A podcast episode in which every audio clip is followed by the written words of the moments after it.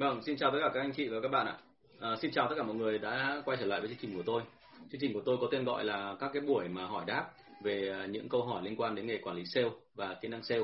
À, phát thường lệ từ thứ hai đến thứ sáu hàng tuần à, trên kênh YouTube và Facebook của tôi à, và từ 9 rưỡi đến 10 rưỡi tối. À, đây là cái thời gian mà tôi chọn ra bởi vì là tôi biết là anh chị rất là bận và chỉ có khoảng thời gian này thôi thì may ra anh chị mới có thể là ngồi lắng nghe được và tôi rất là mong là anh chị uh, tiếp tục uh, cái đóng góp và cái hỗ trợ uh, tôi và chương trình giống như là thời gian vừa qua. À, đó là liên tục gửi thêm các câu hỏi về nghề sale về với chúng tôi. Chúng tôi thì có một loạt các câu hỏi mọi người đã gửi qua inbox nhưng mà dù sao xong nữa thì tôi cũng rất là muốn là những người khác à, trong chương trình của tôi trực tiếp tương tác để chúng ta có thể là hiểu rõ hơn về ngành nghề của nhau và cũng như là à, xem có cơ hội để hỗ trợ nhau được hay không. À, tất cả những câu trả lời của tôi thì dựa trên kinh nghiệm của tôi khi làm ở liên doanh với cả những cái mà tôi làm trực tiếp từ bên ngoài và đến bây giờ thì nó gồm có cả những cái kinh nghiệm của tôi khi làm với cả những công ty mà từ nhỏ đến lớn mà tôi tư vấn và tôi làm việc cùng với họ. Thế thì uh, chương trình này thì uh, đến bây giờ là buổi thứ 51 rồi tức là cũng khá là lâu rồi. Và đây là cái buổi thứ 51 thì tôi rất là mong là chúng ta sẽ tiếp tục giữ được cái nhịp độ của chúng ta trong mấy buổi vừa rồi. Tức là hỏi rất nhiều và có rất nhiều cái ý kiến hay. Thì uh, một lần nữa cảm ơn các anh chị rất là nhiều. Và sau đây tôi xin phép vào nội dung chính của buổi ngày hôm nay. Um, hôm nay thì chúng ta sẽ nói về cái uh, buổi số 51 và câu hỏi đầu tiên là câu hỏi 447 đó là tiêu chí của một báo cáo tốt cho đội sale là gì? À, bao giờ cũng thế khi mà mọi người à, nói về cái báo cáo của đội sale ấy thì thông thường mọi người hay rất hay thắc mắc hỏi tôi là tại sao đội sale phải báo cáo nhiều như vậy? Và chúng ta luôn hỏi tôi thêm cái thứ hai đấy là cái nội dung ấy thì là có cái gì đặc biệt không mà tại sao lại cứ phải liên tục là hôm nào báo cáo như thế? Có nhiều người bảo với tôi là vâng chào bạn Tuấn Lê Anh nhé trên YouTube à, mọi người luôn luôn hỏi tôi là vậy thì cái cái cái cái đặc thù của sale có cái gì mà lạ như vậy? Thì tôi phải nói thật luôn là tại sao cứ phải liên tục hỏi? Bởi vì cái góc nhìn của người quản lý và góc nhìn của người bạn à, nhân viên bán hàng nó rất là khác nhau đúng chưa? À ok chào cái hùng nhá lâu lắm mới gặp. Từ khi có vợ xong bắt đầu lười rồi đúng không? Vâng chào bạn kim xuyến. À, chào bạn đinh quế chi. Thì um, chúng ta um, thấy rằng cái cái nghề bán hàng ấy là bao giờ cũng thấy là hàng ngày phải nộp báo cáo bởi vì nếu như mà chúng ta không nộp báo cáo ngay ấy, thì sự việc nó có thể quên mất và ờ, đến hôm sau mà chúng ta không hỏi lại thì anh em có thể là sẽ thành ra là nhớ nhớ quên quên và cùng thông tin nó lung tung xòe hết cả lên. Thế cho nên là kể cả có báo cáo rồi bọn tôi vẫn cứ phải họp. Nhưng câu chuyện thứ hai đấy là cái báo cáo đó nó chính là cái cơ sở để bọn tôi trao đổi với cả nhân viên. Thì uh, thực ra trong báo cáo ấy, trông thì rất đơn giản nhưng mà trong đấy nó gồm có cả hai phần định tính định lượng và định tính. Và bọn tôi có những cách mà để đưa ra cái thông tin cũng như là những cái phần trong báo cáo ấy, nó liên tiếp nó gần kề với nhau. Ai mà học lớp quản lý của tôi sẽ thấy cái phần đó rất là rõ. Tức là nó có cái ý nghĩa là này làm cho mọi người. Vâng chào bạn Nguyễn Văn Điệp nhé à, làm cho chúng ta là càng ngày càng luyện rèn hơn cái kỹ năng của chúng ta khi gặp một vấn đề. Tức là khi gặp một vấn đề rồi mà người mà từng trải thì họ xử lý theo kiểu khác. Người mà chưa có từng trải và chưa có kinh nghiệm thì thông thường là họ sẽ bị cuốn lên và bị cuốn theo tình cảm. Thế thì cái việc ở đây là chúng ta sẽ cố gắng làm sao để không bị cuốn theo tình cảm như thế. Chúng ta cố gắng làm sao để mà đi theo đúng cái chiều mà mà cái báo cáo đưa ra và như vậy thì nó sẽ rất là hiệu quả. Vâng chào bạn Trọng Nguyễn. Cảm ơn đang nay đặt nhiều câu hỏi vào nhé để hôm nay là chúng ta có một buổi tương đối là vui một chút thế thì cái báo cáo nó là cái như vậy. Và vì thế cho nên cái báo cáo này tiêu chí báo cáo tốt nó gồm có cái gì? Thứ nhất là phải có định lượng hàng ngày. Và định lượng đấy hiển nhiên là nó phải tuân theo những cái tiêu chí mà chúng ta đưa ra ngay từ đầu tháng đầu năm cho đội sale.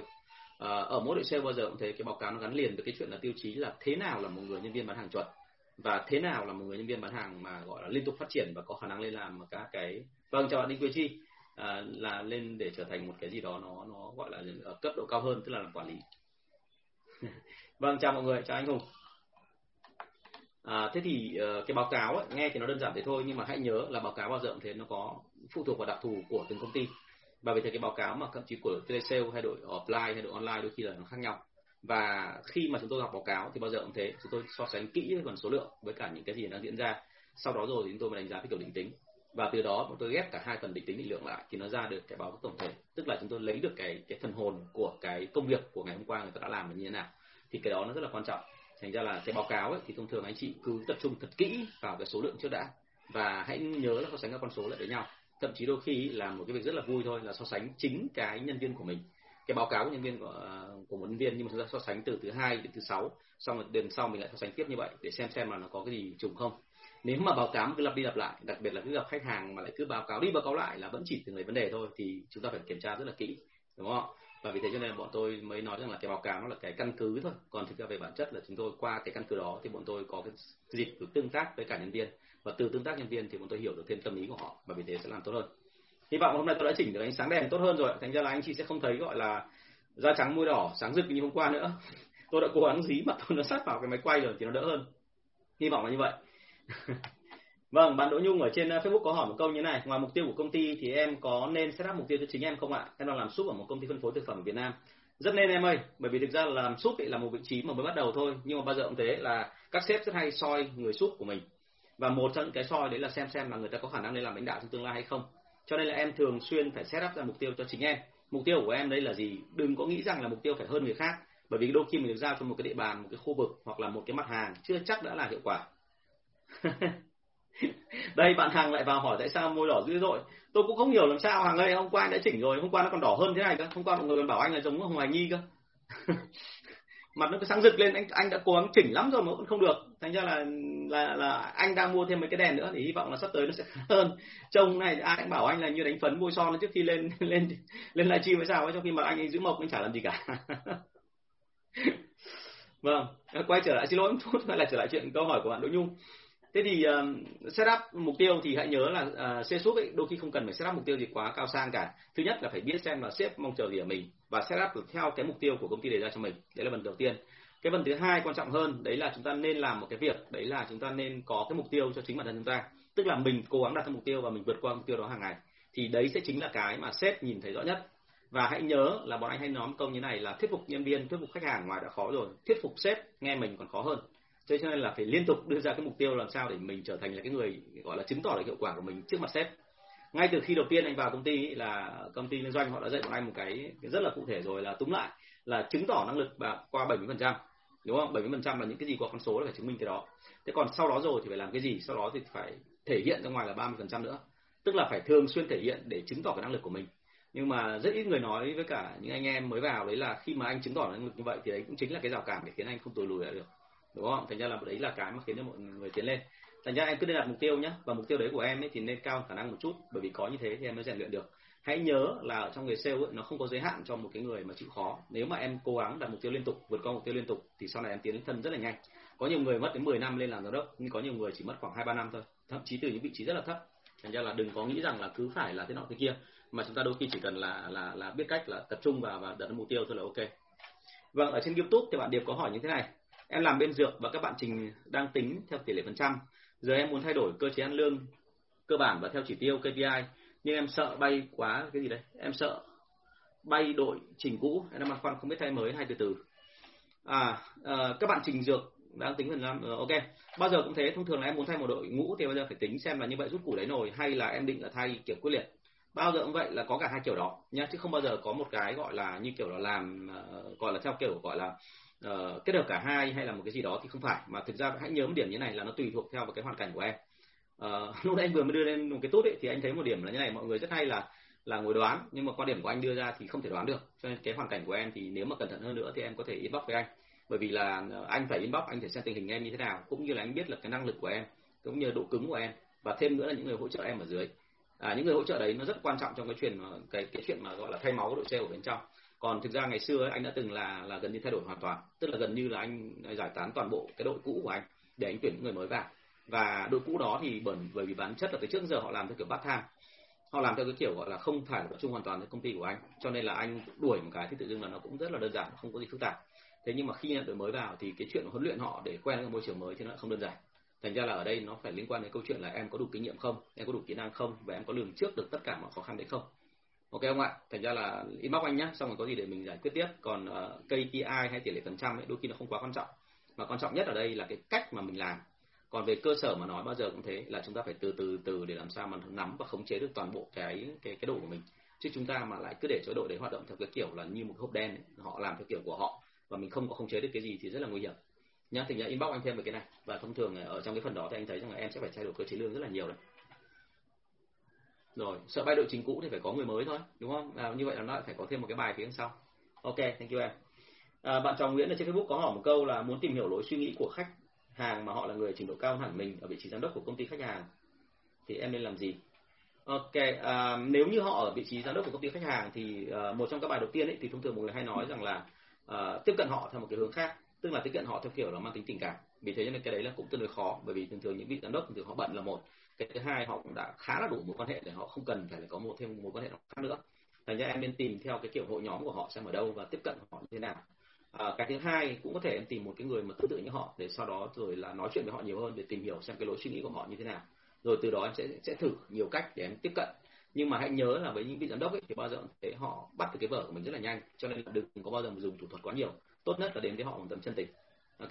À, trong bán hàng thì người ta hay nói rằng là bán hàng hay nhất là thực thà thì tôi đồng ý. Nhưng mà cái thực thà ở đây là nó phải thể hiện ờ, qua cái chuyện là đấy là cái thực thà mà anh chị đã luyện hàng nghìn lần rồi. Tức là chúng ta phải tập để làm sao mà cái kỹ năng và cái thật thà đấy nó nhập thành một. Giống như cái anh bạn mà tôi kể với anh chị, không phải anh bạn mà đấy là ông sếp của tôi cũ ấy. Anh chị hình dung là ra chợ và ông ấy gọi là tán tỉnh cô này, tán tỉnh cô kia. Tôi cứ tưởng là đấy là một câu chuyện rất là bông lơn, nó chẳng có ý nghĩa gì hết.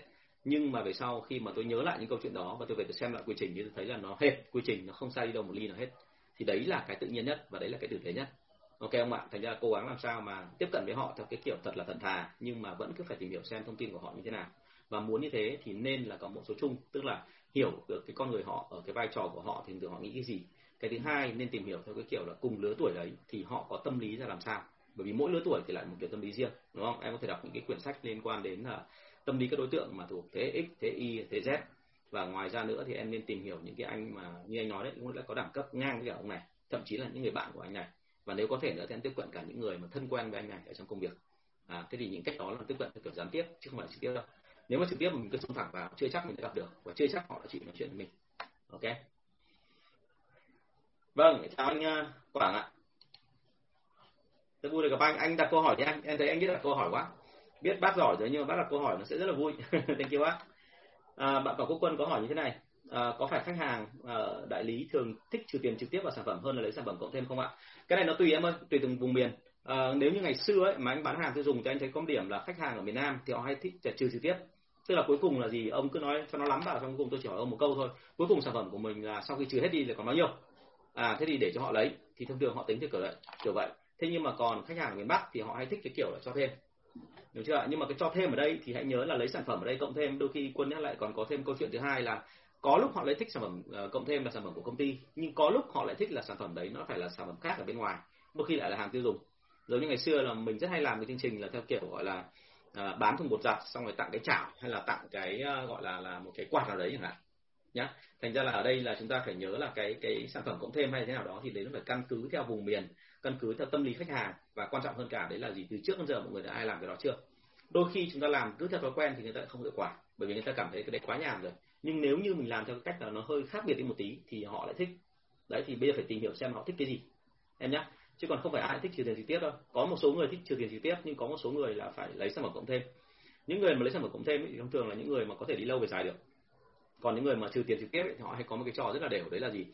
À, ví dụ khuyến mại năm tặng một thì họ sẽ yêu cầu là trừ hết đi cuối cùng còn bao nhiêu? Thì họ lấy không phải là năm tặng một thành 6 mà họ lấy là gì ạ? Năm cái. Hoặc là họ lấy ba cái thôi nhưng mà mày phải trừ tiền cho tao theo đúng cái kia đúng không? Thành ra là khách hàng của mình thì rất nhiều chiêu trò và trong cái lúc mà cả như vậy phải rất nhanh. Đó chính là lý do mà anh hay nói rằng là sale ấy, thì thông thường không cần phải quá nhanh về cái chuyện là tư duy này nọ nhưng mà thực ra phải tính rất nhanh. Nhớ tính nhập trong đầu rất nhanh xem là khoảng bao nhiêu phần trăm là vừa. Tại vì khách hàng thường xuyên là chơi cái bài là hơi tí là mặc cả là phá khuyến mại để cho mình gọi là có lợi hơn. Đúng không? Thì lúc đó mình cũng sẽ phải có cách nào đó để mà cho nó phù hợp. Có lúc mình phải nhượng bộ họ nhưng có lúc mình lại phải ép họ. Có như thế thì về sau thế trận mới cân được đúng không? Ok chào nguyễn nhắc có gì và gọi cho anh? Thank you em. Vâng bạn trần thành đạt có hỏi một câu này. Giai đoạn này ngành vật liệu xây dựng gặp nhiều khó khăn thầy có lời khuyên nào giai đoạn này không ạ? Thực ra mà nói vật liệu xây dựng thì nó đi theo cái, cái công trình xây dựng rồi. Mà công trình xây dựng thì bây giờ anh thấy là cái nào mà sống thì nó sống còn cái nào mà nó thuộc dạng là ngắc ngoài mà sắp chết tại vì nó có gọi là hết tiền chẳng hạn hoặc là theo một cái gọi là thay đổi chủ đầu tư hoặc là ông chủ đầu tư rút ra khỏi ngành nhân vân vân. Thì nó rất nhiều. À, vì thế cho nên là ở giai đoạn này thì anh nghĩ là à, chính trong những lúc mà khó khăn như này thì nên tập trung vào chăm sóc khách hàng theo kiểu tình cảm đã. Chứ còn bây giờ mà có bán thì anh nghĩ cũng là hơi khó. Rất nhiều ngành liên quan đến vật liệu xây dựng chứ không phải chỉ mỗi ngành vật liệu xây dựng đâu. Theo định kỳ thì anh thấy rằng là à, cái đặc biệt là ờ, thời gian vừa rồi lại còn có thêm cái dịch bệnh kia nữa. Và theo cái mà của mấy cái vị mà anh biết mà thuộc dạng là khá là thính về trong ngành ấy, thì họ nói rằng là giai đoạn này chưa phải khó khăn nhất đâu. Thời gian tới sẽ còn khó khăn hơn. Bởi vì lúc này là bắt đầu là cái nguồn tiền nó cạn kiệt rồi hoặc là người ta thấy bắt đầu không béo bở rồi người ta rút ra khỏi cái đó nhá thành ra là cái việc ở đây là là là cái việc ở đây là em em nên là chăm sóc khách hàng cho nó kỹ và chăm sóc bằng tình cảm thôi. Chứ còn bây giờ mà bảo giai đoạn nào nào bây giờ thì anh nói thật là khách hàng người ta khó khăn người ta không đẩy hàng ra được thì mình có làm cái gì chăng nữa thì doanh số nó không tăng được đúng không? Thành ra bây giờ mình phải chấp nhận một khoảng thời gian như vậy. À, gầu như ngày nào cũng bị ngày xưa thì bọn anh không bị cái kiểu là dịch bệnh nhưng mà anh bị một cái hiện tượng như thế này. Đấy là công ty phát triển quá nhanh. Và công ty phát triển quá nhanh thì cái sức mua của khách hàng đại lý nó không theo kịp và cuối cùng nó xảy ra một trường hợp rất là đau đầu đấy là ngay lập tức sau đấy là bắt đầu nó xảy ra một câu chuyện là bị ứ lại không ra được nữa. Thì lúc đó anh nói thật luôn là không có cách nào cả anh đã tận dụng mọi cách bằng cả tình cảm. Tức là không ai yêu cầu buổi tối anh có phải bò ra nhà khách hàng để anh nói chuyện với họ. Nhưng mà lắm lúc mà nhiều người người ta thật thà đến độ người ta lôi anh vào tận trong kho ấy, người ta sâu cho anh xem là đấy hàng tồn của đây đây mày thử tính cho tao xem một tháng tao bán được bao nhiêu. Bây giờ tao đã chiều ý mày tao mua từng ngày thứ hàng rồi, rồi bây giờ tao đố mày đẩy đâu được. Đúng không? nhìn cái đấy thì đúng là quả thật là méo mặt thì cũng khó lắm. Thành ra là hãy nhớ là trong bối cảnh này thì anh nghĩ là làm sao để mà chuẩn bị giai đoạn tiếp theo. Tức là mình hy vọng trong tương lai nó sẽ khá hơn. Thì bây giờ mình phải làm sao chăm sóc tiếp tất cả mọi người để cho mọi người không bỏ cuộc nó quá dễ dàng. Ok không ạ? Vâng ạ um, em có chút thắc mắc về lớp học cụ thể để thầy có chút à ok. À, cảm ơn em. À, bạn chồng Nguyễn có hỏi về cái lớp học của tôi xem là mạnh về online offline hay telesale. À, trong lớp học của anh anh có phân biệt rõ ràng ra dạy về online offline và telesale bởi vì về bản chất ấy tất cả ba cái môn đấy cũng là tiếp xúc khách hàng và thuyết phục họ theo mình. Nhưng mà cái cách và cái môi trường giao tiếp nó khác nhau. Và đôi khi là chúng ta có những cái chi tiết rất là nhỏ thôi trong các cách bán đấy mà mọi người không để ý. À, anh có nói về cái chuyện là tỷ lệ chốt đơn cũng như là về cái chuyện khả năng nói dối ở từng cái lĩnh vực cũng như là những cái công cụ trong cái chuyện là giao tiếp của từng cái cái cái mục này và cái thứ ba nữa là một số cái thủ thuật tức là liên quan thậm chí đến cả tâm lý hành vi. Nhiều người nói với tôi là tâm lý hành vi là chỉ có liên quan đến chuyện là offline thôi nhưng thực ra không phải đâu liên quan đến cả online cả telesale. Nó có rất nhiều cái tâm lý thể hiện qua cái cách thể hiện chữ của anh chị hoặc thậm chí cách thở của thế của sale mà qua điện thoại. Thành ra là cái phần đó là, là chúng ta phải tìm hiểu. Vâng bạn Tuấn Lê Anh ở trên YouTube có hỏi là anh cho em hướng tiếp cận khách hàng B2B sản phẩm mới đấy ạ. À, bây giờ em phải cho anh biết là sản phẩm của em là sản phẩm gì em nhé và thứ hai nữa là sản phẩm tức là em đang tiếp cận kiểu gì rồi chứ còn bây giờ nói chung như này thì nó giống hệt như kiểu gọi là anh gọi là thầy bói rồi anh bói quẻ theo kiểu là hôm nay là anh uh, em nên là bước chân phải chân trái thì em bán được hàng thì thì khó lắm. Không làm được như thế mà. Bây giờ phải cụ thể ra. Hãy nhớ là anh không bao giờ trả lời câu hỏi nào mà không cụ thể. Vì sao? Bởi vì đơn giản là nó còn liên quan đến bối cảnh. Và thứ nữa đấy là liên quan đến câu chuyện là em đã làm cái gì rồi.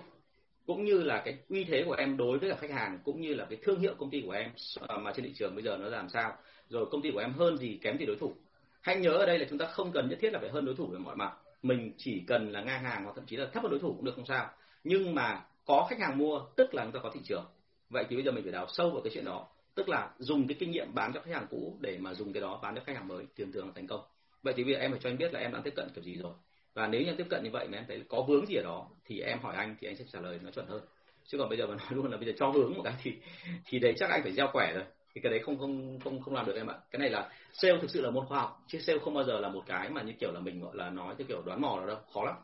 Nhá thành ra có chuyện gì nữa thì cụ thể cho anh cái. Anh không chê tất cả những cái câu hỏi như vậy nhưng mà hãy nhớ là nó phải rất là cụ thể. Và em bị vướng ở đâu? Ví dụ như là khi em vào thì khách hàng họ phản ứng như thế nào? Và họ phản ứng như vậy thì em đã thử chỉnh sửa chưa? Và khi em chỉnh như vậy thì cái phản ứng tiếp theo của khách hàng ra làm sao? Anh hỏi rất là kỹ đấy. Ví dụ như nhân viên của anh ngày xưa ấy, chỉ cần nói dối một câu thôi đôi khi chỉ cần qua từ dùng thôi anh biết là nói dối bởi vì thực ra là bọn anh giả soát cái đấy thường xuyên. Thành ra anh anh nhìn cái anh, anh hiểu ngay là vấn đề ở đây là các bạn đang bị dùng từ gọi là sai thì và thời đấy chẳng hạn ví dụ thế. Hoặc đơn giản thứ hai đấy là anh biết cái người đó và anh biết đích xác là cái khách hàng đó là họ không bao giờ có tính cách như vậy thì anh sẽ chỉ cho họ thấy rằng là đừng có nói dối anh. Nhá thành ra là câu chuyện đưa ra ở đây là à, cho anh biết thông tin cho anh biết thông tin cụ thể sau đó rồi thì cho anh biết là vướng ở chỗ nào thì anh sẽ xử lý. Ok? Rồi thank you em. Bạn đinh hữu quân ở trên facebook này.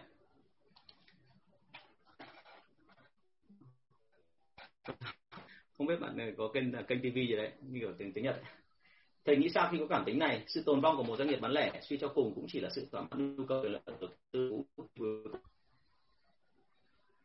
thực ra thì tồn vong của một doanh nghiệp bán lẻ tại sao lại chỉ là thỏa mãn nhu cầu và quyền lợi? Tại vì nhu cầu quyền lợi mà không bán được hàng thì cũng không ăn thua em ơi. Đúng không? Nhu cầu và quyền lợi đây nó bám chặt đến thị trường đúng không? Thế nhưng ở đây là gì? Cứ nói là sự tồn vong của doanh nghiệp bán lẻ là sự thỏa mãn nhu cầu và quyền lợi, nhưng mà vấn đề ở đây nó không phải là chỉ có mỗi quyền lợi bên trong, nó cả quyền lợi bên ngoài nữa. Đúng chưa ạ? Thành ra là nó, nếu mà mình nói là tồn vong như thế này thì mình không tính gì đến chuyện là ở bên ngoài là là thị trường nó như thế nào à. Thế còn liên quan đến chuyện đối thủ nữa. Chẳng hạn đối thủ nó nó thắng hơn mình, nó giỏi hơn mình, nó khỏe hơn mình, thì sao?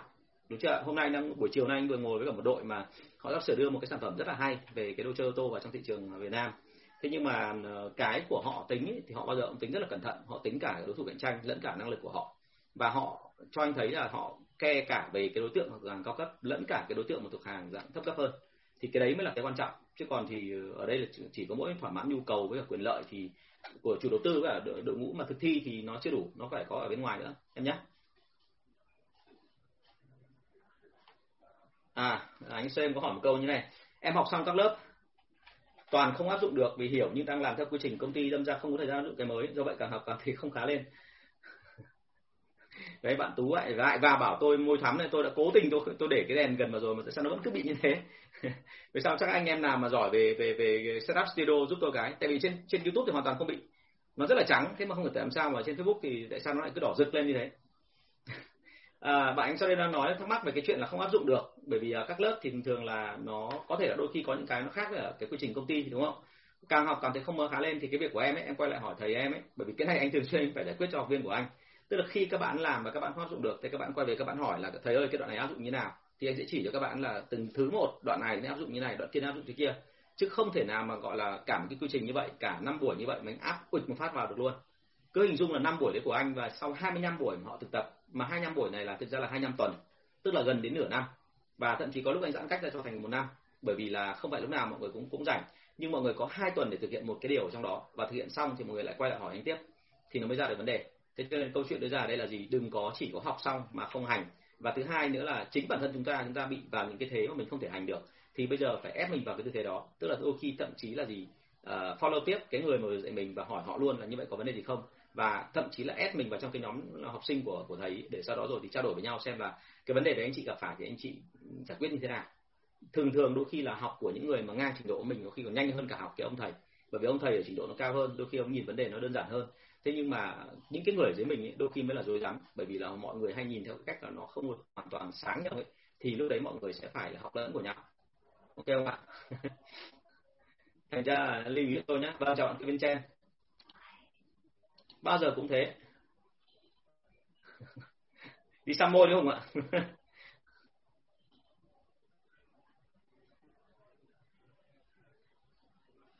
À, đinh hiệu quân này có gì thì ờ, hỏi sâu hơn đi. Và thứ hai là vào trong inbox đi em bởi vì anh nói thật anh biết mọi người rất là tế nhị. Đôi khi có nhiều người yêu cầu anh là dựa trong những câu hỏi này của anh là mọi người cứ bảo anh là phải giấu tên đi tại vì mọi người sợ là về sau nó không hay. Tại vì là thực ra có những cái bức xúc mà mình không thể giải tỏa được. Nhưng mà mình đưa lên hỏi thì bây giờ mà nói tên thật ra thì về sau nó rất là dở đúng không? Anh em ở trong công ty rồi sếp nhìn vào rồi lại cảm thấy nó khác. Nên câu chuyện là nó nó cũng phức tạp chứ không đơn giản. Ok.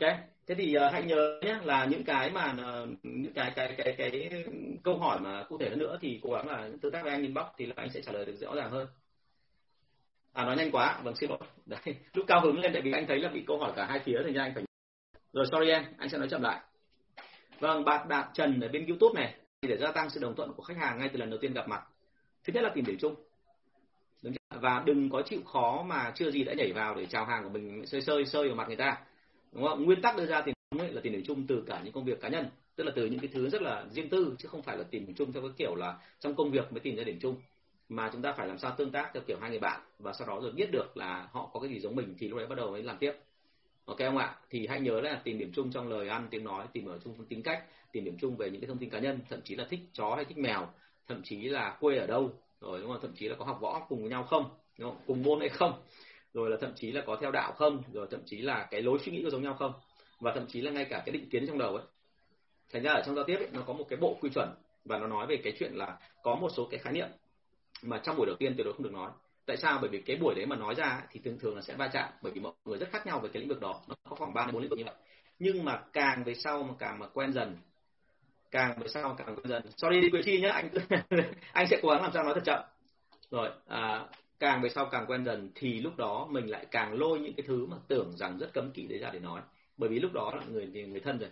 Và đã là người thân một nhà rồi thì lúc đó tự dưng lại thành, thành không có vấn đề gì hết. Nói chuyện những cái chuyện mà riêng tư như vậy thì người ta đã thích thú nhá thế thì uh, hãy nhớ là cái phần ở đây là là đôi khi là chúng ta phải tương tác theo kiểu cá nhân trước đã chứ đừng tương tác chỉ có theo cái cái gọi là là mang tính chất là công việc.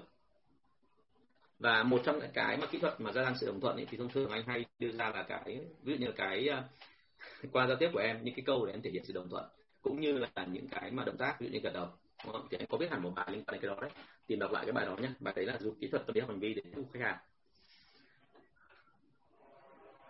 Rồi cảm ơn em rất là nhiều anh có biết long? Anh có đi với long được từ năm ờ, năm ngoài có đi cùng với long ở lên cũng bây giờ cũng đã rất quan tâm đến chuyện là là tâm linh thì phải đúng không?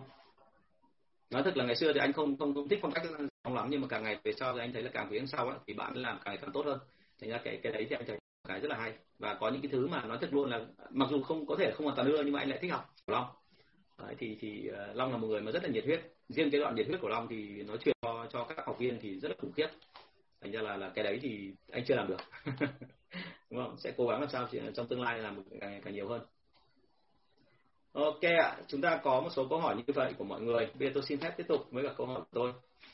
À, câu số 448 em làm hàng hóa mỹ phẩm có nên đưa hàng của mình vào các chuỗi cửa hàng tiện lợi không ạ? À, cái việc mà em đưa vào chuỗi tiện lợi hay không ấy, nó phải tùy thuộc vào tình hình của em. Có rất nhiều người nói với anh rằng là đưa vào chuỗi thì không khác gì cái chuyện là làm quảng cáo làm khuyến mại hay là làm một cái gì đó giống như kiểu là truyền thông ra bên ngoài là cái hàng mình nó xịn và tiếp cận được với khách hàng. Đúng thật là khách hàng tiếp cận vào những cái chuỗi nhỏ nhỏ như vậy thì đấy không phải đại lý mà đấy là những người tiêu dùng cuối cùng. Tức là end user họ sẽ có lượng rất là tốt. Nhưng mà cái ở đây đưa ra nó rất là khổ ở chỗ là như này, là không phải là lúc nào hàng nào bán cũng tốt. Hãy nhớ là bây giờ cái số lượng hàng đi vào trong cái cửa hàng tiện dụng nó quá nhiều rồi. Và vì thế cho nên là chúng ta mà là công ty SME mà không có đủ cái nguồn lực để mà quảng cáo và truyền thông, mà chúng ta cứ tìm cách tống hàng vào những cái nơi như vậy thì rất dễ là mình sẽ gặp hiện tượng là đưa hàng vào nhưng mà hàng không trôi. Và vì thế cho nên là thành ra một câu chuyện rất đau lòng là cứ thế là kẹt ở trong lòng đó. Mà bỏ thì thương, mà vương thì tội. Bởi vì là bỏ làm sao không nỡ bỏ vì mất bao nhiêu công mới vào được. Nhưng mà còn tiếp tục duy trì thì thấy là càng duy trì càng lỗ. Thế thì ở đây là các bạn phải tính rất là kỹ thôi, chứ còn thì tôi nói thật, tôi gặp rất nhiều trường hợp rồi. Giống như hôm trước tôi có nói đấy, là có những anh mà anh ấy nói rằng là những cái mà quảng cáo của anh trong một tháng là lên 10 tỷ hay là một ngày được khoảng hai ba tỷ gì đấy, thì tôi thực làm sao mà vào được những công ty doanh và ở trong cái cuộc đấy mà không đấu lại được công ty liên doanh thì hãy nhớ là đừng có mà làm rộng càng làm rộng càng chết. Tốt nhất là tập trung vào đúng không? Nguyên lý ở trong cái chuyện truyền thông ấy, thì thông thường là trong hàng tiêu dùng ngày xưa họ có một cái quy tắc như thế này. Nếu như họ phủ được khoảng từ 50 đến khoảng 70 phần trăm số lượng các cửa hàng thì sau đó rồi thì họ mới dập cái cái quảng cáo và cái truyền thông vào. Bởi vì chỉ có như thế thôi thì lúc đó khách hàng mới hút đến các cửa hàng và cửa hàng mới bán được hàng ra. Chứ còn nếu mà chúng ta một đấy là gì ạ? Không quảng cáo mà cứ âm thầm đi vào các cửa hàng thì hãy nhớ là tâm lý các cửa hàng là theo kiểu là tôi không có hơi đâu đi bán hàng cho anh. Khách hàng vào tôi phục vụ còn không kịp cơ. Thành ra là nếu như mà hàng của anh bán được thì anh cứ để vào đây và nó sẽ tự trôi, còn tôi không phải làm gì hết. Trường hợp thứ hai, họ yêu cầu là như này, ok, cậu cứ gửi hàng vào đây. Nhưng tôi yêu cầu cậu là phải có quảng cáo thì tôi mới chào cho. Còn nếu mà cậu không có quảng cáo, mà cậu không có bằng chứng cái đó, tôi xem cả một ngày, hai ba ngày mà tôi không thấy, thì lúc đó là hàng của cậu mà kệ. Hàng của cậu chết từ tính của cậu. Còn nếu như bắt đầu có vài khách hàng vào hỏi thì lúc đấy tôi mới làm thành ra các hãng mới chơi một cái bài là sau khi đẩy hàng vào các cửa hàng xong thì thỉnh thoảng có vài người ra để mà gọi là mua lại đúng không? Nhưng mà cái chiêu đấy thì bây giờ là nó không xuể tại sao? Bởi vì là cái số lượng đấy nó rất là đông. Với cái thứ hai nữa là thực ra mà nói là thường thường phải quay đến vòng thứ ba thì các cửa hàng ấy uh, theo cái hệ thống mà thống kê của họ họ mới phát hiện ra là cái hàng đấy có thể khả năng chạy. Chứ chúng ta mà chỉ một lần thôi thì rất là khó nhá hãy nhớ là đưa vào cũng là một cái hay nhưng mà đưa vào cũng rất mệt. Thành ra là bao giờ cũng thế là chúng ta cố gắng từ từ đưa lên. Còn đừng có hy vọng rằng là cứ vào đấy một cái là tự nhiên nó thành ra là ông khổng lồ ngay hay là một cái gì đó rất là hoành tráng ngay không làm được. Hãy nhớ là cái cửa hàng mà mà tín dụng bây giờ lại còn có thêm một cái trạng thái nữa. Đấy là có rất nhiều cửa hàng họ mở ra với mục đích là để mà thu hút nhà đầu tư chứ hoàn toàn không phải có lãi. Thành ra nếu anh chị đẩy vào ấy, thì về bản chất là nó giữ nguyên trong đó thôi. Và coi chính chúng ta những cái người mà cùng gửi hàng vào trong đấy cùng chúng ta là lừa lẫn nhau. Ai cũng nghĩ rằng là cái thằng Tùng nó gửi vào đó rồi thì như vậy thằng Long cũng sẽ cố gắng thêm vào rồi là thằng thằng Thắng rồi thằng Hà thằng Nam cũng cố gắng thêm vào. Thế là cuối cùng là cả lũ đua nhau đưa vào nhưng mà thực ra cuối cùng là không bán được hàng thì lại kinh hiểu nhìn nhau thôi cái làm nào đúng không? À, anh không biết tên em bởi vì em biết tên này mà tiếng Nhật khó quá. Em có đọc qua chiến lược đứng trên khổng lồ dạ bây giờ làm thế nào để người khổng lồ cho một chỗ đứng? À, thực ra thế này là người khổng lồ ở đây hãy hiểu một khái niệm như này lấy không phải là em đi tìm một cái người mà theo cái kiểu gọi là ông thần thường thường là em đừng có tìm mệnh anh ví dụ như là thậm chí là em nghĩ là em, ví dụ em để thầy long thì chẳng hạn, em thích thầy long, em đi theo thầy long học ok. Nhưng mà điều đấy không có nghĩa là em cứ phải bám víu đến thầy long. Hãy nhớ là cái khái niệm mà người khổng lồ đấy đây, nó có nghĩa là rất nhiều thứ. Tức là một cái nơi có khả năng để phát triển. Ok không ạ? Và nếu mà trong thời hiện đại thì đấy không phải cá nhân đâu. Hiện đại đấy là những cái tổ chức lớn. Thành ra nếu như em đã học rồi và em cảm thấy hứng khởi và em thấy rằng là những cái điều này là hữu ích, thì em hãy tìm ra những cái tổ chức, những cái nơi mà em có thể phát triển được để em thể hiện cái bản năng đấy là của em thể hiện cái kỹ năng đấy của em ra. Nếu em thể hiện được cái đó tốt, thì ngay lập tức sau đó là người ta sẽ nhìn thấy và tự dưng là em trở thành người là đứng trên vai khổng lồ. Và nói không đâu xa, ví dụ như anh vào trong công ty PNG của anh ngày xưa chẳng hạn, thì đấy là một nơi rất biết ơn. Bởi vì là mặc dù có rất nhiều vụ dập, mặc dù có rất nhiều vấn đề, ví dụ như anh là một trong số các thành phần mà hồi đấy khi mới vào ấy, là anh rất được, ít ít được huấn luyện lắm. Gần như là anh chỉ được có huấn luyện cái lúc mà đầu vào về cái giới thiệu lịch sử công ty thôi.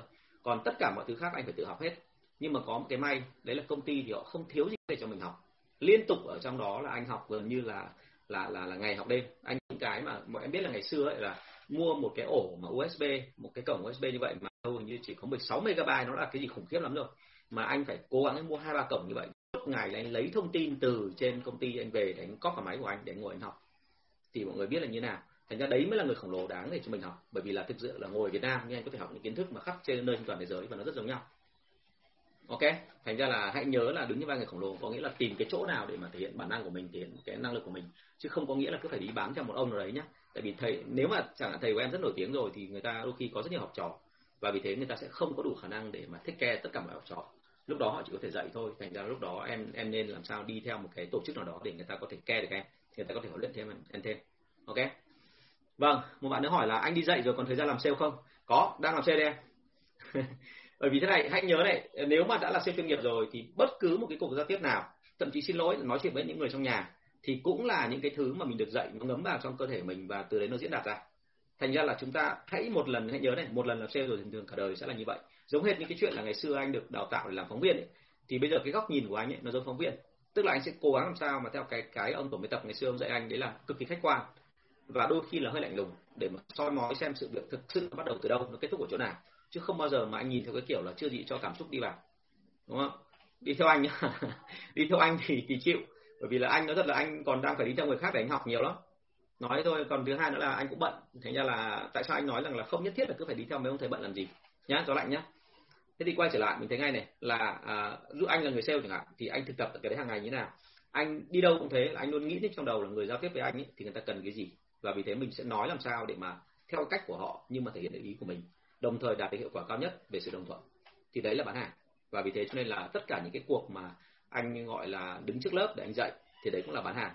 Khía cạnh đấy gọi là bán chữ hay bán kiến thức đấy không? thế còn anh bán với đối tác thì anh bán kiến thức của anh anh bán cái sự tin tưởng của họ vào anh.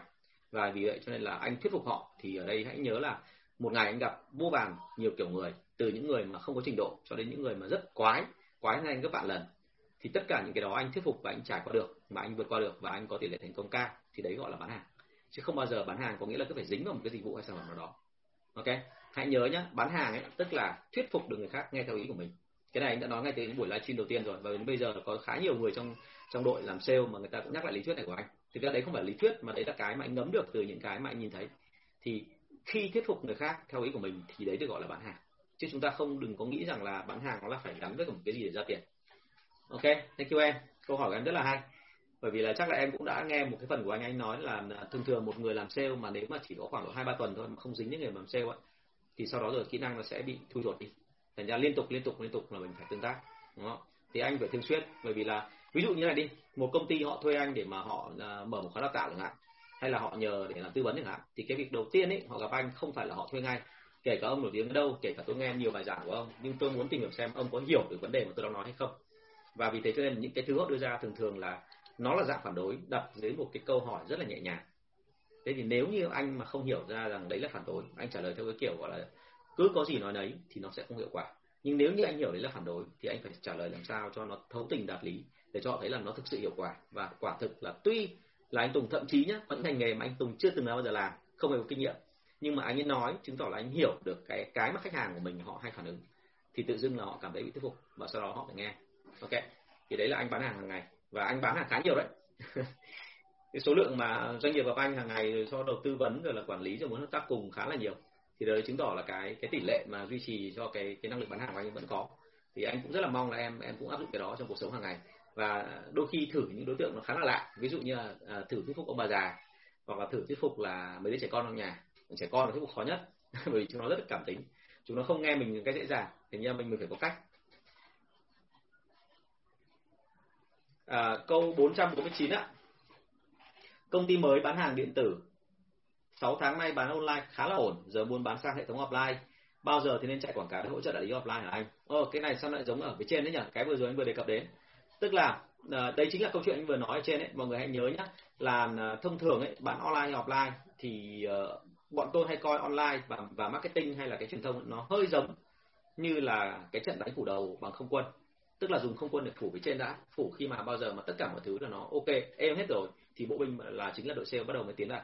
Thành ra ở đây là nếu mà nói về cái chuyện là uh, nếu mà tiến từ online sang offline thì bọn này các bạn đã có online rất là tốt rồi trừ trường hợp online bạn phủ end user chưa không phủ đại lý thì bây giờ muốn tiến sang hệ thống offline mà thuộc dạng đại lý thì phải cẩn thận. Bởi vì lúc đấy là hệ thống offline đại lý nó rất khác với cả cái chuyện hệ thống offline online của đại lý đặc biệt là cái hàng điện tử của bọn em. Đúng không? Và bao giờ nên chạy quảng cáo để hỗ trợ đại lý offline thì ờ, nhớ cái tỷ lệ lúc nãy anh nói. Tức là khoảng độ từ 50 đến khoảng 70 phần trăm là mình đã phủ được các đại lý offline mà theo kiểu là mình tiềm năng và mình thấy là tính toán nó ok rồi thì lúc đấy bắt đầu hãy chạy quảng cáo online hoặc là chạy những cái quảng cáo mà mà truyền thông khác để mà phủ gọi là không quân đấy. Này vâng ở trên uh, YouTube một bạn tên là Biên Thùy có hỏi như này.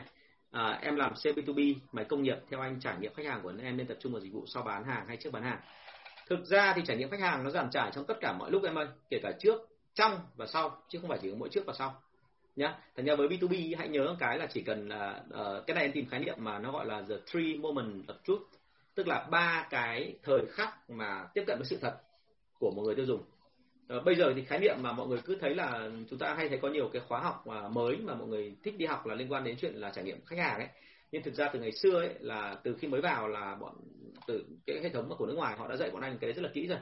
Tức là bao giờ cũng thế, họ luôn luôn đưa ra một cái là gì? Chúng ta phải biết được là khách hàng trước, trong và sau bán hàng cảm nhận cái gì về sản phẩm của chúng ta.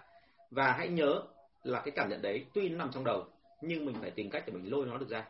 Mình lôi nó ra, mình biết nó là cái gì và bị tác động bởi cái gì thì sau đó mình mới có thể để đến được. Ok không ạ? Vì thế cho nên là trải nghiệm khách hàng của em ở đây dịch vụ là trước, trong hay sau bán không quan trọng, bằng cái chuyện là thực sự em phải đi sâu vào, em tìm hiểu xem và em ngắm người ta hàng ngày từ lúc mà mua cho đến lúc mà mà tức là từ lúc người ta cầm cái sản phẩm mình đầu tiên, đến lúc người ta mở ra người ta xem, đến lúc người ta đọc tài liệu, người ta hỏi mình và sau đó kết thúc lại, thậm chí cả cái lúc mà họ đã dùng sản phẩm của mình rồi, vẫn cứ phải hỏi đi hỏi lại xem là cái cảm nhận của họ như thế nào. Và hãy nhớ nhé người Việt Nam mình chỉ có một cái tập đấy là nếu như mà mình hỏi theo một cái kiểu gọi là rất là cụ thể, mà hỏi thẳng thì thường họ không trả lời. Mình phải hỏi theo đường vòng.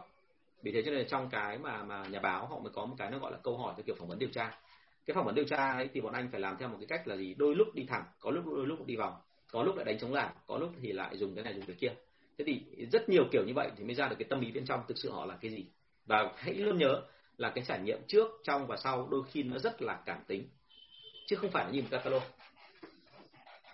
tôi thấy rất nhiều công ty đầu tư vào những bộ catalog rất khủng khiếp, đầu tư vào cửa hàng rất là mạnh, nhưng cuối cùng là không hiệu quả bởi vì đơn giản là gì ạ? Tất cả những cái đó nó không nói ra được. Ok, chào linh nhá có gì là câu hỏi lên trên này nhá. Mọi người đang hỏi về cái chuyện là trải nghiệm đây này. Thì như vậy cái trải nghiệm ấy, nó rất là cụ thể. Cụ thể là sao? Tức là khi anh Tùng lần đầu tiên anh chạm tay vào cái cốc đấy, đúng không? Thì anh cảm nhận nó như thế nào? Thì cái cảm nhận đấy nó còn lại mãi với anh ấy và anh ấy cảm thấy nó vượt trội, nó tế nhị, nó hay hơn hẳn. Thì anh sẽ mua. Nó giống hệt như cái chuyện là lần đầu tiên anh chị va chạm với cái cái cái tên gọi là smartphone ấy. Tại vì là cái tên smartphone đấy là một tên, nó thật luôn là ai đặt cái tên đấy tôi thấy rất là dã man. Bởi vì smart có nghĩa là thông minh, tức là điện thoại thông minh thì hiển nhiên là cái câu đặt ngược lại sẽ là gì ạ? Thế thì tất cả các điện thoại khác là điện thoại gì? Đúng không ạ? Mọi người sẽ hiểu ngay là cái cái cái trào lưu của chúng ta ở đây là gì ạ? Là là trào lưu ngược lại là gì ạ? Điện thoại đấy là điện thoại không thông minh, hoặc thậm chí còn một cái từ nó còn tệ hơn, đúng không? Thế cho nên là việc ở đây là đừng đừng đừng có gọi là chung chung mà phải cụ thể. Em nhé phải tìm hiểu rất là kỹ xem nóng, lạnh, vuông, tròn, méo, rồi là mát, hay là thô rác cái nào đấy phải tìm hiểu hết. Nó khổ lắm, chứ nó không dễ đâu, và nó phải kiểm tra tất cả tất cả các giác quan. Ok? em bán bánh phải bóc bánh cho khách ăn rồi kê nó khách ăn chuẩn. Mà không phải chỉ nhìn khách ăn đâu, mà còn phải nhìn xem là động tác đấy họ cho vào ấy, thì như vậy là họ ngửi trước hay là họ nếm trước. Đúng chưa ạ? Rồi là cái cảm giác khi họ bóc bánh nó có bị dính vào không? Và đôi khi có những người thích dính, có những người lại không thích là cái vỏ bánh nó dính vào bánh. Rất là phức tạp. Và đây chỉ đã kể mọi người rất nhiều lần rồi đúng không ạ? Tôi đã phải đi rất là mệt mỏi là trong cái chuyện là nếu mà đầu tiên tôi đi bán hàng mà đúng hơn là tôi tư vấn cho một anh là làm về bên báo ấy, thì tôi phải đứng ở cái quầy báo đó và tôi đứng đến gọi là hai tuần ở đó, liên tục để tôi xem xem là như vậy, cách bàn báo ra như thế nào. Và ờ, có nhiều bạn tôi, thậm chí còn bảo tôi là hình như thằng Tùng nó phá sản hay sao, mới phải đứng đi bán báo. Mọi người không hề biết là hồi đấy tôi đang làm tư vấn cho anh ở chỗ đó, nhưng mà tôi đứng ra và tôi đứng đấy tôi bán thẳng luôn. Bởi vì chị chủ, chị bảo luôn là cứ đứng đây mình xem này. Nhưng mà tôi thấy rằng là nếu mà đứng xem không ăn thua, tôi phải đặt tôi vào vị trí của người bán báo. Thế là tôi mới đứng vào vị trí đó và tôi cứ thấy khách hàng qua là bắt đầu tôi chào.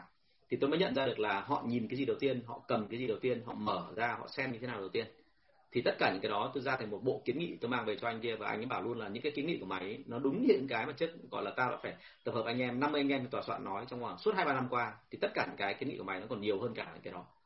Tại sao? Bởi vì vốn dĩ anh em có đi rồi và anh em có cảm nhận về cái đó. Nhưng mà với tôi thì tôi tập hợp lại rất là nhanh bởi vì đấy là nghề rồi. Thành ra là lúc đấy tôi đưa ra được. Thế thì ờ, đấy là một nhá. Trường hợp thứ hai đấy là khi mà tôi đi bán cái ờ, cái sản phẩm cho tóc ấy thì tôi ngồi lì ở rất nhiều nhà những cái người mà cắt tóc nổi tiếng để tôi tìm hiểu xem là như vậy là khách hàng tại sao đến đó. Để tôi mới phát hiện ra được là khi mà phụ nữ vào trong những cái tiệm salon tóc thì nhu cầu của họ đôi khi không phải làm đẹp mà là vì những cái thỏa mãn về mặt tâm lý rất phụ nữ chứ lại không phải là làm đẹp. À thế thì đấy chính là cái mà mà mà tôi phát hiện ra và từ đó tôi khoét sâu vào cái đó thì vì sao tôi bán hàng rất hiệu quả. Cho nên câu chuyện đưa ra ở đây là sao? Cái trải nghiệm khách hàng ấy, thì phải nghiên cứu rất là kỹ. Ok chứ đừng có nghĩ rằng là trải nghiệm khách hàng lại chỉ có chỉ có gọi là hỏi họ sơ sơ là anh cảm thấy thế nào về sản phẩm của em cái câu mà anh cảm thấy thế nào là một câu gần như đánh đố bởi vì khách hàng cảm thấy thì vô vàn nhiều cái. Nhưng mà họ sẽ không dám nói thật bởi vì làm sao? Nếu mà ta nói thật ra thì mày lại thật ý. Đúng không ạ? Còn nếu mà ta nói dối thì mày không tin tao. Thế cho nên là cái trải nghiệm khách hàng đôi khi là nó phải đào rất sâu và nhiều cái phải lục lọi nhiều cái phải làm đủ trò thì mới ra được. Chứ nó không không đơn giản là cứ nói cái là xong nha rồi ạ câu hỏi số 450 à, một bạn hỏi như thế này về khuyến mại. Khuyến mại thì nên chạy bao lâu là ổn hả anh? Em thấy là cứ không có khuyến mại nhân viên kêu. Còn có thì sau một thời gian là lại kêu là khách hàng nhờn không tăng được doanh số. À, cái khuyến mại ấy, ngày xưa nó không phải giống như bây giờ. Ngày xưa bọn tôi là bao giờ mà thị trường nó chậm lại bắt đầu nó kém đi thì bọn tôi mới khuyến mại. Thế còn bây giờ cái khuyến mại là tôi có cảm giác là bởi vì hàng những cái hàng mà lại cao là một với sản phẩm nó cao nó cạnh tranh nhau nhiều. Đâm ra cái chuyện bán hàng bây giờ ấy, nó thành một chuyện vô cùng hài hước. Ngày xưa khi tôi đến thì người ta hay hỏi là thế có khuyến mại gì không? Nhưng bây giờ người ta sẽ hỏi câu khác đấy là câu là hôm nay có khuyến mại gì?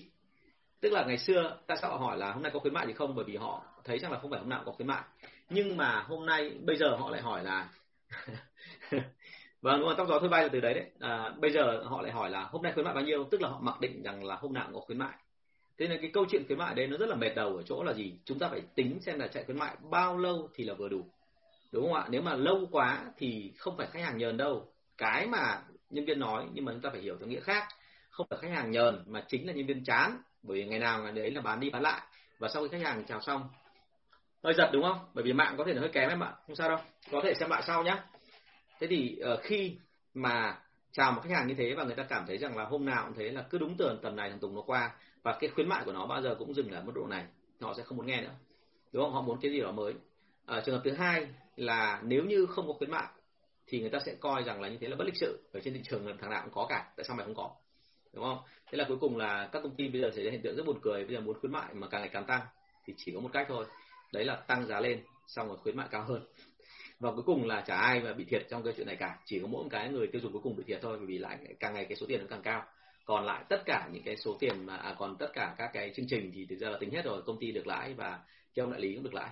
Đúng không? Thế nên là đấy là cái mà tôi thấy rằng là vâng chào anh công tân.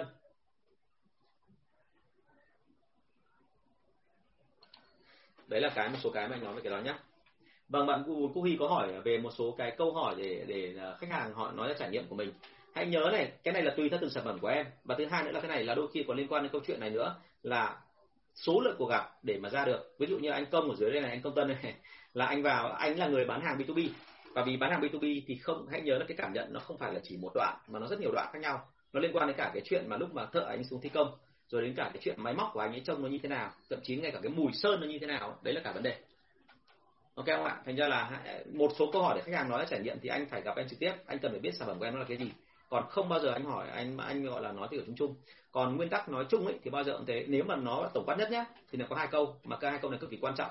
Nhưng mà hai câu này mà nếu như em không biết follow up thì cũng không ăn thua này. Đấy là câu là hỏi là đối với khách hàng đã mua rồi thì hỏi tại sao lại, lại mua. Và khách hàng chưa mua thì hỏi là tại sao lại chưa mua còn phía đằng sau là có một loạt cái câu khác để mà đôi khi bọn anh gọi là bẫy. Tại sao gọi là bẫy? Bởi vì người ta có xu hướng là người ta che giấu đi những cái suy nghĩ thật của người ta. Và khi người ta che giấu suy nghĩ thật mà mình không hỏi cho nó ra thì không bao giờ mình ra được cái thực sự tâm lý phía đằng sau. Đúng không? À, công ty của anh ngày xưa đã từng nổi tiếng với cả một cái vụ thất bại. Không phải công ty của anh mà công ty liên doanh ấy, anh làm ấy, đã từng nổi tiếng một vụ thất bại. Đấy là khi mà mọi người ra một cái chương trình có tên là bột giặt nhưng mà tẩy dầu nhất nhá bột giặt tẩy dầu nhất thì ở đây em nghe câu này quốc em nghe câu này nhá thì em sẽ hiểu này. Thì khi mà đi th- đi phỏng vấn từ gọi là thậm chí là từ Hà Giang Lũng Cú xuống đến tận ở phía dưới này là Cà Mau đúng không? Đi hết chiều dài đất nước đúng không? Xuống tận là Cà Mau Hà Tiên hỏi hết toàn bộ. Thì cuối cùng là khắp mọi nơi thì nó xảy ra một hiện tượng là ra được một cái thông tin và thấy thông tin nó rất là lạ. Ok dương đợi anh tí thì à, linh đợi anh tí thì anh sẽ nói. À, rất là lạ đấy là sao? Người ta đang cần một cái loại bột giặt mà tẩy được dầu mỡ thì thú thực luôn là ờ, khi mà đi phỏng vấn bên xong mà đưa ra cái đó cho bọn anh ấy, thì giám đốc gọi là của sáu ba tỉnh thành gọi là quay sang ngơ ngác nhìn nhau, không hiểu ở đâu ra cái thông tin này. Tức là thuê rất nhiều tiền và họ đi làm nghiêm túc chứ không phải là không. Nhưng mà ra một cái thông tin như vậy thì về sau mà tôi phát hiện ra là nhiều khả năng ở đây là khi mà chúng ta hỏi, chúng ta không biết cách là đặt câu hỏi cho nó gọi là lèo lách để mà ra được thông tin thật. Mà mình hỏi theo cái kiểu là vậy thì bây giờ nhu cầu, anh thấy là bẩn nhất là do cái gì và anh chỉ cần cái đó để mà sửa cho cái và anh chỉ cần bột giặt nhất để tẩy rửa quần áo khi nào, thì cái đó nó lại không đúng, bởi vì lúc đó nó xảy ra một hiện tượng rất buồn cười là như này. Không hiểu mọi người có nhớ cái thời điểm mà năm khoảng độ cỡ năm 2002 2003 thì lúc đó là cái cái cái cái xe máy Trung Quốc về rất là nhiều. Và xe máy Trung Quốc về nhiều thì nó xảy ra một câu chuyện là, gọi là làng trên xóm dưới, đã vùng nông thôn xa xôi nhất, hẻo lánh nhất cũng mua được xe máy. Và khi họ mua xe máy xong thì đi một thời gian họ phát hiện ra xe rất hay hỏng hỏng lung tung xòe cả, hỏng cả từ điện đang đi nó cháy, rồi hỏng từ khung, rồi hỏng từ cả sơn, rồi hỏng từ cả vành, viết các thứ, đủ các trò hỏng thì lúc đó họ phải xuống và họ phải dùng cái tay để họ gọi là chỉnh sửa xe, và đối xe tay rất là bẩn. Thì có thể chăng là vào lúc đó cái nhu cầu đấy nó là đột phát và họ nói như thế. Nhưng nhưng mà khi mà mấy ông này, ông đi thì nó lại đúng vào cái thời kỳ đó. Thế là tập hợp lại một cái thông tin như vậy. Và chúng ta hình dung là tung ra một cái chương trình mà, gọi là, suốt cả các tỉnh thành là ghi là bột giặt, tẩy dầu mỡ thì thực sự là không hiệu quả. Và nó tan hoang cả. Sau khoảng hai, ba tháng, hai, ba tuần thì bọn tôi thấy rằng là có một đợt lại phải thu hàng về. Thu hình như là đâu khoảng 20 đến 30 tỷ tiền hàng.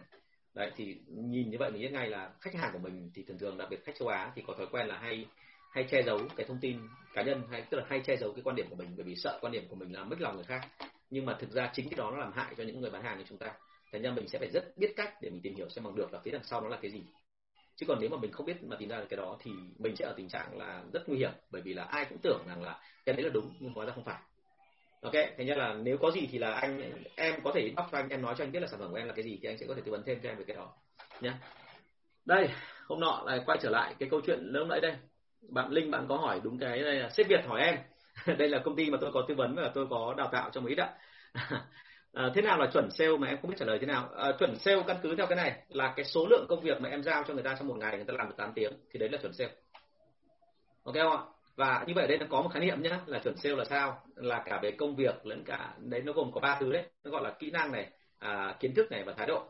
Thế thì hãy nhớ là cái kỹ năng kiến thức thái độ nó còn liên quan đến câu chuyện là cái tốc độ và năng suất làm việc của họ để làm sao mà trong 8 tiếng họ đạt được đúng cái mức mà công ty mong đợi ví dụ như là một công ty mà doanh số chuẩn của sale bây giờ là một tỷ một tháng thì cái anh Tùng ấy trình độ anh ấy kém anh vào chỉ làm được có 200 triệu thì anh không phải là chuẩn sale.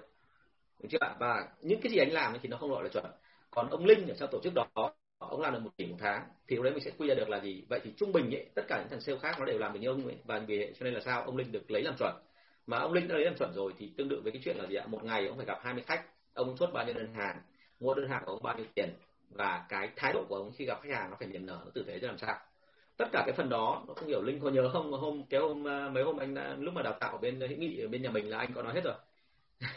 Thì hỏi lại lại là cái phần anh Việt đấy cái đấy. Anh đã nói rất là rõ rồi. Và ngay cả trong lớp quản lý nữa linh mặc rồi linh biết là chính là những cái phần mô tả công việc với cả những cái liên quan đến chuyện KPI hàng nhỏ nhỏ hàng ngày ấy, thì hãy dựa chính vào cái đó đừng có dựa vào cái gì khác cả. Đạt doanh số chính là cái đó ấy. Bởi vì KPI đạt được thì doanh số đạt đúng không? Thậm chí là KPI đạt được thì doanh số lại còn đạt được cao hơn cơ. Được chưa? Đạt được cấp trên đề ra, nhưng mà hãy nhớ là đạt được cái đó thì nó yêu cầu là gì? Kỹ năng của anh là như thế nào? Thái độ của anh là làm sao? Kiến thức của anh như thế nào? Thì ba cái đó thường thường phải đạt chuẩn. Đúng không? Giống như hôm trước anh có nói là giả soát nhân viên, nếu mà nhân viên không đạt đánh số, thì đôi khi người ta thấy rằng là nhân viên làm hết sức rồi thì người ta phải quay lại. Người ta tra bài kia, xem là anh có thuộc kiến thức không? Anh có thuộc cái xử lý phản đối không? Anh có biết cách gọi là chốt đơn hàng không? Anh có biết cách trình bày không? Đúng không? Rồi thái độ của anh khi gặp khách hàng thì anh làm cái gì? Anh mặt hầm hầm lên hay là anh tươi tỉnh với người ta? Đúng không? Rồi là cái gọi kỹ năng kiến thức rồi là kỹ năng kỹ năng của anh là anh anh có mặt mặc đầy đủ gọi là giống như công ty yêu cầu không? Và anh mang cái cặp đến thì anh có mở ra giống như cái cách mình làm không? Rồi anh trình bày có đúng chuẩn hay không? Thì tất cả những cái đấy được gọi là một cái người sale chuẩn. Hãy nhớ là không có một cái khái niệm theo cái kiểu lý thuyết là về một người sale chuẩn mà cái khái niệm đấy nó thay đổi theo từng công ty. Anh nói ví dụ như này à, vẫn là công ty cạnh tranh trong ngành của linh nhưng mà à, công ty của linh chỉ làm chỉ bằng một nửa của anh thôi. Tức là anh là cái người có khả năng ép nhân viên làm được nhiều hơn. Thì rõ ràng là cái chuẩn của sale ở công ty anh nó sẽ phải cao hơn chuẩn của công ty của linh. Công ty của linh là có khi chỉ ép nhân viên là làm nửa ngày thôi bởi vì là linh không thể ép hết được. Và thứ hai là linh quen cái kiểu gọi là nhẹ nhàng với anh em rồi. Nhưng còn anh thì anh ép được mọi người. Thậm chí mọi người làm có thể thành tám chín tiếng. À thế như vậy là cái chuẩn của anh bên này sẽ phải cao hơn rất là nhiều. Và vì thế cái kết quả mọi người đạt được thường thường là cao hơn. Thành ra cái chuẩn đấy là chuẩn theo đúng cái bây giờ mình đang có. Và thực ra ấy, thì nên khuyên xếp việc theo kiểu này tức là hãy nhớ là các công ty SME để mà lên được đúng chuẩn chuyên nghiệp ngay thì không làm được đâu, mà phải từ từ. Thế cho nên là phải xác định xem là cái chuẩn hiện tại trung bình của nhân viên mình nó là cái gì. Mình chấp nhận nhá, chấp nhận đấy luôn đấy, tức là tại mình cảm, gọi, mình gọi cái đấy nó hơi dở hơi tí nhưng mà chấp nhận. Có thể chưa cao nhưng mà mọi người chấp nhận đi, bởi vì thực ra từ trước đến giờ là mình chưa lập chuẩn bao giờ. Sau đó từ từ mình tìm cái này mình nâng lên, đúng không? Và nâng lên thì anh có nói cái cách làm rồi. Ở trong cái lớp của anh và trong mấy lớp support ờ, linh dự linh biết rồi là nâng tí một thôi, nâng tí một lên và lúc nào đó mà ở trong giai đoạn nào đó thì cái đấy được gọi là chuẩn, bởi vì nhân viên làm được 8 tiếng là vừa. Thế nhưng mà sau một thời gian thì kỹ năng của họ tăng lên. Thì lúc đó có nên giữ nguyên không? Không, đúng không ạ? Phải tăng lên nữa. Thì đấy là cái vấn đề đấy. Và vì thế cho nên các ty liên doanh họ rất là giỏi những chuyện này. Hãy nhớ là một nhân viên ấy, đầu năm có thể bán chỉ được 100 triệu một tháng thôi, nhưng cuối năm vẫn nhân viên đó. Tất nhiên là phải kèm theo cả một loạt chương trình khuyến mại, rồi những cái hỗ trợ về truyền thông, rồi quảng cáo của công ty, rồi giá trị thương hiệu công ty cũng tăng nhưng mà cuối năm đó, đến tháng 12 nhân viên đấy có thể bán được một tỷ một tháng. Cái này tôi gặp rồi. Ok, thành ra là cái việc ở đây đưa ra là gì? Cái chuẩn ở đây có nghĩa là em quy tất cả những cái nhỏ nhỏ đấy về thành bám sát theo những cái bây giờ đang có đã. Xong rồi từ từ nó lên. Và em sẽ thấy là đến nước nào đó mà nó dừng lại, thì lúc đó mình sẽ hiểu rằng đến đoạn đấy là nó nó gọi là đủ. Thì mình chấp nhận ở cái đoạn đó. Sau khoảng hai ba tháng lại nâng tiếp. Nha. À bạn Kim hỏi một câu rất hay ở trên Facebook ạ. Anh ơi, có những tip cách gì nhân bản được một hai ông top sale ra thành 10 15 người đều có tỷ lệ top sale cao thì không ạ? Em phải nghiên cứu người ta thôi. Đúng rồi phù hợp với quy mô hiện có đấy ạ phải phù hợp nếu mà không phù hợp với quy mô hiện có làm kiểu gì cũng dở hơi. Và tốt nhất là thế này này cái quan điểm của anh đưa ra ấy, là đừng có mang cái lý thuyết bên ngoài vào mà áp mà tốt nhất là nên căn vào chính cái từ bên trong. Những cái anh nói thì có thể là chuẩn nhưng mà hãy nhớ là cái của anh nói thì đấy là cả hệ thống nó làm hàng trăm năm nay rồi. Thế nên mình không thể làm được giống như vậy. Anh có ra ngoài anh tài giỏi rời anh chả làm được đúng chưa? Ngay cả cái thằng mà đi theo anh là thuộc dạng đệ tử ruột của anh anh anh cũng không thể dạy nó được như thế. Mà không phải tại vì anh không dạy nhá, mà vấn đề chính là cái môi trường nó không còn nữa. Nếu mà đúng cái môi trường liên doanh như vậy, đúng cái quy mô như như vậy, mà có những cái hệ thống xung quanh nó ép vào, anh làm được. Nhưng mà lúc đấy ra ngoài chỉ có mỗi anh với cậu ấy thôi, thì anh không thể dạy được, đúng không? Thành ra anh phải từ từ và anh dạy là đến ngưỡng nào đó mà cậu làm hiệu quả thì ok. Còn sau đó em dạy tiếp.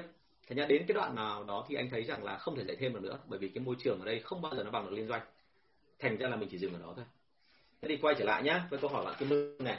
À, làm sao để nhân bản được một hai ông sale nhá? Thì hãy nhớ này đầu tiên em phải nghiên cứu top sale đấy. Nghiên cứu rất là kỹ từng hành vi từng lời nói của ông ấy. Bọn anh có phân ra rất là kỹ xem từng cái một nó là cái gì. Sau đó rồi thì em hãy nhớ là cái trình độ đấy đấy là trình độ cao. Bây giờ em chỉ lấy cho quy định của nhân viên là chỉ bằng một nửa hay bằng 60 70 phần trăm của ông ấy thôi. Rồi từ từ em tìm cách để nâng lên. Và hiển nhân nâng lên này rồi thì phải có cái gì? Phải có thưởng để anh em đi lên nhưng sau đó phải có phạt để anh em không bị tụt xuống. Còn nếu như mà cứ chỉ có thưởng hay chỉ có phạt không thì không thành công đâu nhá. Luôn luôn song hành cả hai đúng không? Cứ một cứng một mềm cho anh. Đấy thì nha bây giờ em làm cái đó đi em làm hẳn ra đi em ghi lại cho anh xem ông sale của em thì ông top sale là có đặc điểm gì? Và ông bình sale bình thường là có đặc điểm gì? Lúc đấy anh sẽ nói tiếp. Ok thank you em à, đo theo thời vụ ví dụ bánh kẹo tết thì 3 tháng cuối năm số nó vượt 5 đến 10 lần các tháng đầu năm phải không thầy? À, hãy nhớ là ở đây tôi đo theo kiểu để trung bình còn tất nhiên là vào những cái mùa đột biến ấy, thì mình sẽ phải có chỉ tiêu riêng cho đột biến. Hiển nhiên là như thế chứ không bao giờ là cái kiểu gọi là dùng cái chỉ tiêu đột biến để áp dụng cho cái chỉ tiêu mà của bình thường. Bao giờ thế cái, cái doanh nghiệp doanh số đi trong một năm không bao giờ đi theo đường thẳng hay đường ngang bao giờ nó cũng đi theo cái kiểu lên xuống như thế này. Thì lúc mà mình lên ấy thì mình phải tính là đấy là cao nhất còn lúc xuống thế này mình tính thấp nhất và cái tính trung bình ở đây, rất nhiều công ty là họ đi theo cái cách gọi là gì ạ? Năm trước như thế nào, họ bám đúng theo cái như vậy. Thì ở trong chuyên nghiệp họ làm theo một cách thứ hai, đấy là lúc mà tăng thì có tăng thêm một tí. Tức là năm trước nó như thế này nhá. Năm sau nó có tăng thêm một tí.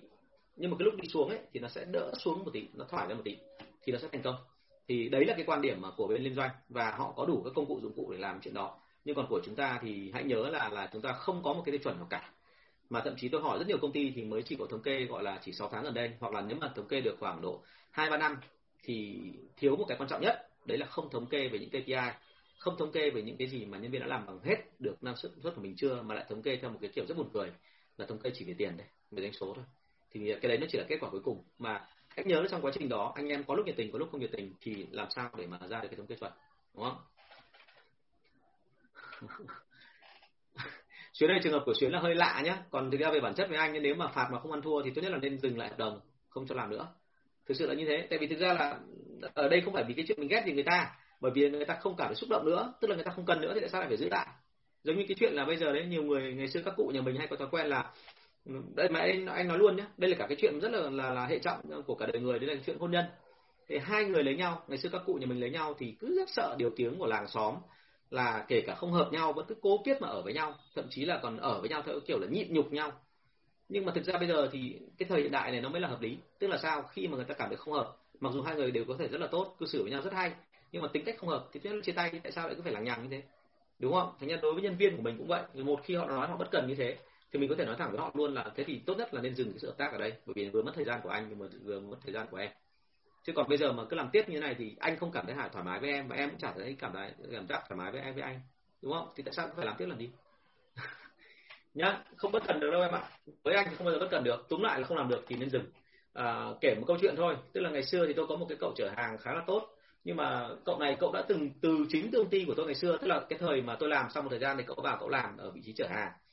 Thì sau đó rồi cậu mới nghỉ công ty đó cậu sang công ty của tôi ra ngoài cậu làm ở công ty tư nhân của tôi thì khi mà cậu làm ấy, thì tôi có nói rõ ràng là em đã biết kỷ luật của bên kia rồi. Thì ở đây cũng là ná như vậy, mặc dù ở đây nhẹ nhàng hơn. Nhưng mà anh nói trước với em một câu, đấy là anh rất ghét người nào ngoài giờ thì anh thoải mái, không vấn đề gì hết, thậm chí anh còn rủ em đi, cái đấy không có vấn đề gì. Nhưng anh rất ghét những người nào mà cứ uống rượu trong giờ. Thành ra là anh biết là đôi khi buổi trưa bọn em được rảnh, được thoải mái. Thì bọn em rất hay có là một chén này, chén kia, nhưng mà như thế nó sẽ ảnh hưởng đến tất cả mọi người phía đằng sau. Cho nên em chịu khó cái đó. Anh, nếu mà chỉ một lần nữa thôi là anh sẽ không chấp nhận được thế thì uh, cứ gật gù trong lần thứ nhất tôi đã nhắc rồi lần thứ hai lần thứ hai thì tôi thấy hiện tượng thế xong tôi nói thẳng luôn là uh, tôi không nhớ tên của ông là gì nhưng tôi hỏi luôn là em ơi vào đây anh, anh nói chuyện tí. Thì nói chuyện nhẹ nhàng thôi bảo là anh đã nói rồi nhưng mà em không nghe. Điều đó chứng tỏ là đây thì như anh em mình không hợp nhau và em không không thích làm với anh. Thì nó rất luôn là anh không bao giờ cản trở những người mà anh không không thích làm với anh và tốt nhất là mình nên dừng ở đây em ạ. Chứ còn nếu làm tiếp mà cứ như thế này thì em cũng khó chịu mạnh khó chịu. Ở đây anh không bao giờ chấp nhận được cái chuyện mà uống rượu buổi trưa. Thì anh thôi mình dừng đi à, thế thì câu chuyện nó chỉ đơn giản đấy thôi. Và tôi vẫn thanh toán đầy đủ tất cả những cái phần mà bạn đã làm. Đúng không? Thì cái câu chuyện đấy là câu chuyện để cho em đấy làm mẫu nhá. Chứ còn đừng hỏi anh những câu như thế này bởi vì những câu như thế này nó không khác gì cái chuyện là là ngày xưa còn có ông hỏi anh là thế thì vay tiền của bạn bây giờ bạn nó không nó không trả thì có nên đòi không? Đấy là một cái chuyện rất buồn cười. Đã vay là phải có trả. Còn nếu như họ không trả thì đấy là đạo đức của họ có vấn đề. Đúng không ạ? Thì lúc đấy là mình họ có quyền căn cứ theo đạo đức của họ để họ hành xử. Nhưng mà hãy nhớ là ở đây là mình là người chủ nợ mình có quyền chứ tại sao lại cứ phải hỏi về cái chuyện đó? Ok. Rồi. Bạn đinh hữu quân này à, mặt hàng hóa mỹ phẩm nhập khẩu độc quyền tuy nhiên hàng mới danh sách doanh số chưa cao làm thương mại không sản xuất nên quãng lợi nhuận không nhiều đầu tư truyền thông marketing không có lớn thầy cho lời khuyên vậy. Ôi rồi hóa mỹ phẩm nhập khẩu độc quyền thì ông nhớ tôi là bây giờ nó chia làm này nhá. Hóa mỹ phẩm kể cả nhập khẩu độc quyền anh đã từng làm rồi nó chia thành cả cả thượng vàng lẫn hạ cám tức là chia thành rất nhiều loại khác nhau loại siêu xa xỉ một cái chai nhỏ xíu này thôi, có thể lên đến khoảng hai ba mươi triệu. Có những cái chai mà ngược lại, cái bọn thấp ấy cái hàng của pháp nó nhá, đây này, ở trong kho này vẫn còn đây này. Anh vẫn còn ít hàng tồn đây này, bao lâu nay không tiêu được, cũng anh phải dùng này mà nó rất là tốt. Mặc dù quá đắt rồi. Chai nó hơn lít này này, nó bán hơn trăm nghìn thôi. Mà hàng cực kỳ xịn nhá, không vấn đề gì đâu. Cho nên câu chuyện đưa ra ở đây là không thể nào nói được vài cái như này đâu. Bây giờ em phải cho anh biết là cụ thể cái sản phẩm của em tên là gì, em đã bán như thế nào rồi. Và em nói là ở đây quãng lợi nhuận không nhiều là bao nhiêu phần trăm mà so với cả đối thủ cạnh tranh ở trong cái quãng đấy thì đấy là nhiều hay là ít? Và em cạnh tranh với thằng nào và em đã bán hàng ra làm sao? Em hiểu không nào? Đầu tư truyền thông marketing không có lớn thế không có lớn là không có lớn cái gì? Có lớn so với cả chính mình hay là so với cả đối thủ cạnh tranh? Ok thank you kim hưng nhá. Thì có gì nữa hỏi thêm anh về cái phần đó. Nhưng còn đây đang nói về tính quân thì nhớ anh cái này nhá. Cái lời khuyên đưa ra bắt buộc phải có tình thế không ạ? Chứ còn bây giờ mà ông bảo tôi như thế này thì không khác thì bảo tôi là uh, bây giờ em yêu một cô gái có nên lấy cô ấy không? Thế thì tôi chịu tại vì tôi còn không biết xung quanh là bố mẹ cô như thế nào đúng không ạ? Bố mẹ ông như thế nào? Rồi gia cảnh nhà cô gia cảnh nhà ông rồi là uh, hai người này có vấn đề gì không? Rồi quen nhau được bao lâu rồi? Chỉ hỏi độc một cái như thế này thôi thì tôi chịu đấy nhá không trả lời đâu. Nhớ các anh bài toán sale nó không bao giờ là đơn giản cả. Bài toán sale là rất phức tạp thậm chí bọn anh phải suy nghĩ rất là nhiều. Tất nhiên là đôi khi suy nghĩ nhiều xong là chỉ để làm sao cho mình cảm thấy yên tâm là mình đã suy nghĩ hết tất cả các hướng rồi kể cả hướng xấu nhất đến cả hướng đẹp nhất nhưng bao giờ cũng thế cái câu trả lời đơn giản đến đâu thì nó cũng yêu cầu là một thời gian suy nghĩ rất là nhiều và phải tìm hiểu rất là kỹ.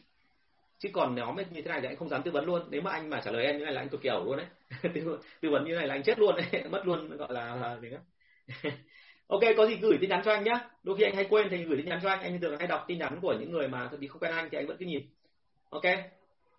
Cụ thể đấy nhá. Chứ còn nếu mà thế này khó lắm. Với thứ hai là em phải kể cho anh biết là em đã làm gì rồi và làm trong vòng bao lâu rồi. Thành tựu của em là gì ok. Bởi vì à, hàng mỹ hóa mỹ phẩm thì làm rồi này. Thực phẩm chức năng rồi là những cái hàng mà gọi là là là, là hóa mỹ phẩm à, không phải hóa mỹ phẩm mà là mỹ phẩm theo kiểu thiên nhiên nên làm rồi. Rồi những mỹ phẩm của pháp của úc của ý của nhật của hàn anh làm rồi. Chỉ có mỗi một cái thôi là cái thời của anh nó hơi khác một tí. Vâng bạn đại dương ấy ra có hỏi câu như này. Anh cho hỏi em làm sao để sale ngoài thị trường không làm hay góp trong quá trình làm việc?